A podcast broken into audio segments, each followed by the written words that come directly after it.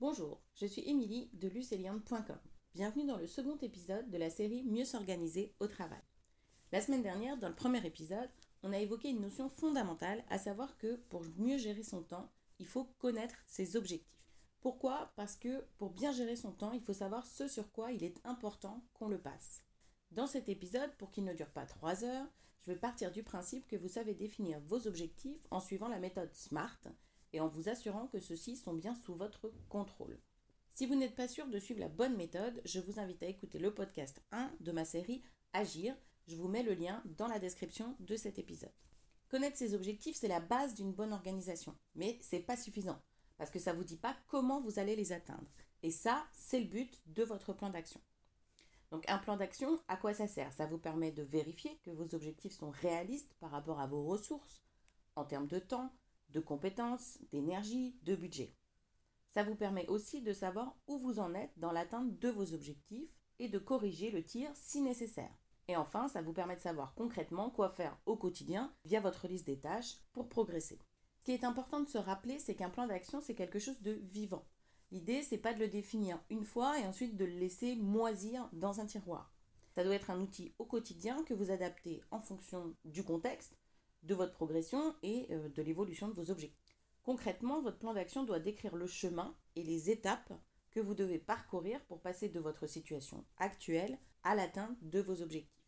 Il doit aussi vous permettre d'anticiper les éventuels écueils que vous pourriez rencontrer, car bien souvent, euh, les objectifs que l'on se fixe nécessitent des apprentissages de notre part, le plus souvent liés à des nouvelles compétences, développer son réseau, accroître son expertise, augmenter sa visibilité, mieux gérer son temps, etc.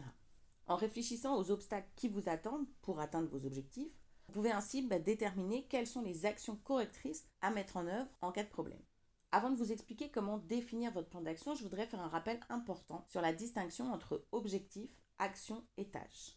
Parce que souvent, c'est pas très clair et l'articulation entre ces trois notions, elle va vraiment vous aider à avoir un plan d'action efficace.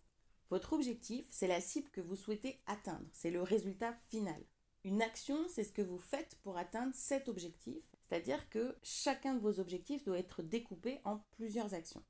Et enfin, une tâche, ça représente les différents éléments qui composent chaque action. Donc la différence principale entre une action et une tâche, c'est qu'une tâche, elle ne peut pas être décomposée. C'est le niveau le plus fin possible. Si je prends un exemple, votre objectif, ça pourrait être augmenter votre chiffre d'affaires de 5% pour le produit X sur le premier trimestre. Une des actions pour atteindre cet objectif, ça pourrait être de mettre en place une campagne de publicité pour le produit X. Et enfin, les différentes tâches pour mener à bien cette action, ça pourrait être rédiger le brief de la publicité pour l'agence, faire un appel d'offres pour choisir une agence, lancer la campagne. Dans cet exemple, vous voyez bien que l'action mettre en place une campagne de publicité peut se diviser en plusieurs tâches. Et à l'inverse, si je prends la tâche rédiger le brief de la publicité, normalement je suis au niveau de détail le plus fin. Impossible de diviser encore cette tâche en plusieurs éléments. Ok, maintenant qu'on a vu ces trois notions, objectif, action et tâche, et comment elles s'articulent, voyons maintenant comment élaborer un plan d'action. Il y a deux étapes principales pour rédiger un plan d'action. Et pour rappel, vous ne pouvez le faire qu'une fois que vous avez déjà défini vos objectifs. Première étape, listez toutes les actions que vous allez devoir mettre en œuvre pour atteindre votre objectif ou plus simplement pour obtenir le résultat que vous souhaitez. C'est-à-dire lister toutes les étapes nécessaires pour passer de votre situation actuelle au moment où votre objectif sera atteint. Donc pour l'instant, dans cette première étape, vous ne vous préoccupez pas de la chronologie des actions, vous faites juste une liste de tout ce qui vous vient. Si vous êtes plutôt papier ou plutôt numérique, choisissez de faire votre liste soit sur une grande feuille, dans un tableau Excel, sur un document Word. Si assez rapidement vous n'avez plus d'idées d'action, ça peut arriver, vous pouvez vous poser quelques questions pour vous aider en partant de ce que vous avez déjà listé. Donc, par exemple, quelle est l'étape suivante? Pour accomplir cette action, que dois-je faire? Que dois-je faire avant cette action? Rappelez-vous que, comme son nom l'indique, une action doit être formalisée avec un verbe d'action. Si je reprends mon exemple précédent, plan de la campagne, c'est pas une action. En revanche, formaliser le plan de la campagne, présenter le plan à la direction ou encore valider le budget, ça ce sont des actions. À ce stade, vous devriez déjà avoir une bonne liste. Donc maintenant, vous pouvez passer à la deuxième étape. Dans cette étape, vous allez devoir définir l'ordre de vos actions. Si en faisant la liste, vous avez maintenant déjà une bonne vision de la chronologie, commencez directement à remettre les actions dans l'ordre sur votre liste. Si au contraire vous avez un peu de mal à définir l'ordre dans lequel les actions doivent se faire, n'hésitez pas à vous reposer les questions qu'on a utilisées pour faire la liste. Par quoi dois-je commencer? Quelle est l'étape suivante? Pour accomplir cette action, que dois-je faire? Etc. Maintenant que vous avez une liste d'actions rédigée de manière chronologique, il va falloir déterminer le délai nécessaire pour accomplir chaque action. Sachant que si vous avez bien défini votre objectif de manière Sparte, vous avez déjà le délai final de votre plan d'action, puisque c'est celui de votre objectif. Là, vous pouvez réfléchir de deux manières. Soit en partant du délai final, de manière rétroactive, pour affecter une date à chaque action, en partant de la fin, soit en affectant un délai estimé à chaque action. Dans les deux cas, si ce sont des actions que vous n'avez pas l'habitude de faire, ça peut être un peu difficile d'en déterminer la durée. Essayez de voir, d'après votre expérience, si vous pouvez estimer une durée en fonction de tâches similaires que vous auriez déjà faites, des ressources dont vous avez besoin pour mener à bien l'action et du nombre de personnes impliquées. Parce qu'en général, plus il y a de personnes impliquées, plus l'action prend du temps.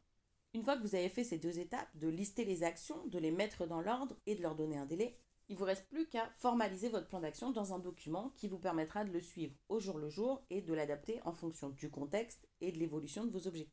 De manière classique, un plan d'action est présenté sous forme de tableur, Excel ou autre, avec différentes colonnes pour contenir les informations clés. L'objectif concerné, les différentes actions qui se rattachent à cet objectif, la durée de chaque action, la date de début et la date de fin et le statut de l'action. Par exemple, action non initiée, en cours, clôturée, abandonnée. Essayez de ne pas définir trop de statuts, ça va juste compliquer votre suivi. Pour les dates de début et de fin, rappelez-vous que votre plan d'action s'insère dans votre vie quotidienne, donc avec toutes les autres actions que vous avez déjà à faire. Donc même si vous avez prévu une durée de deux jours pour exécuter une action, vous mettrez peut-être effectivement deux jours pour la faire, mais ces deux jours seront probablement étalés sur une période qui est plus longue. Donc tenez-en compte lorsque vous déterminez les dates de début et les dates de fin de chaque action. Et voilà, c'est fini. En fait, pas tout à fait. C'est vrai que la plupart des gens s'arrêtent là. Mais il manque encore quelque chose. C'est un contrôle de cohérence pour être sûr que la date d'atteinte de votre objectif est vraiment réaliste. Pour ça, vous devez revoir votre plan d'action pour vérifier que si vous mettez toutes vos actions bout à bout, vous arriverez à compléter votre plan d'action dans le délai imparti. Si ce n'est pas le cas, vous avez deux options. Vous pouvez soit revoir les délais des différentes actions, soit revoir la date d'atteinte de votre objectif. Gardez tout de même en tête qu'on est généralement très mauvais dans nos estimations et on croit toujours pouvoir faire plus de choses qu'en réalité dans le délai qu'on s'est fixé. Donc dans le doute, revoyez plutôt la date d'atteinte de vos objectifs. Comme je l'ai dit en début d'épisode, un plan d'action, c'est quelque chose de vivant. Donc vous devez en faire un suivi régulier, de manière mensuelle ou à minima de manière trimestrielle. Ensuite, n'oubliez pas que chacun de vos objectifs doit faire l'objet d'un plan d'action.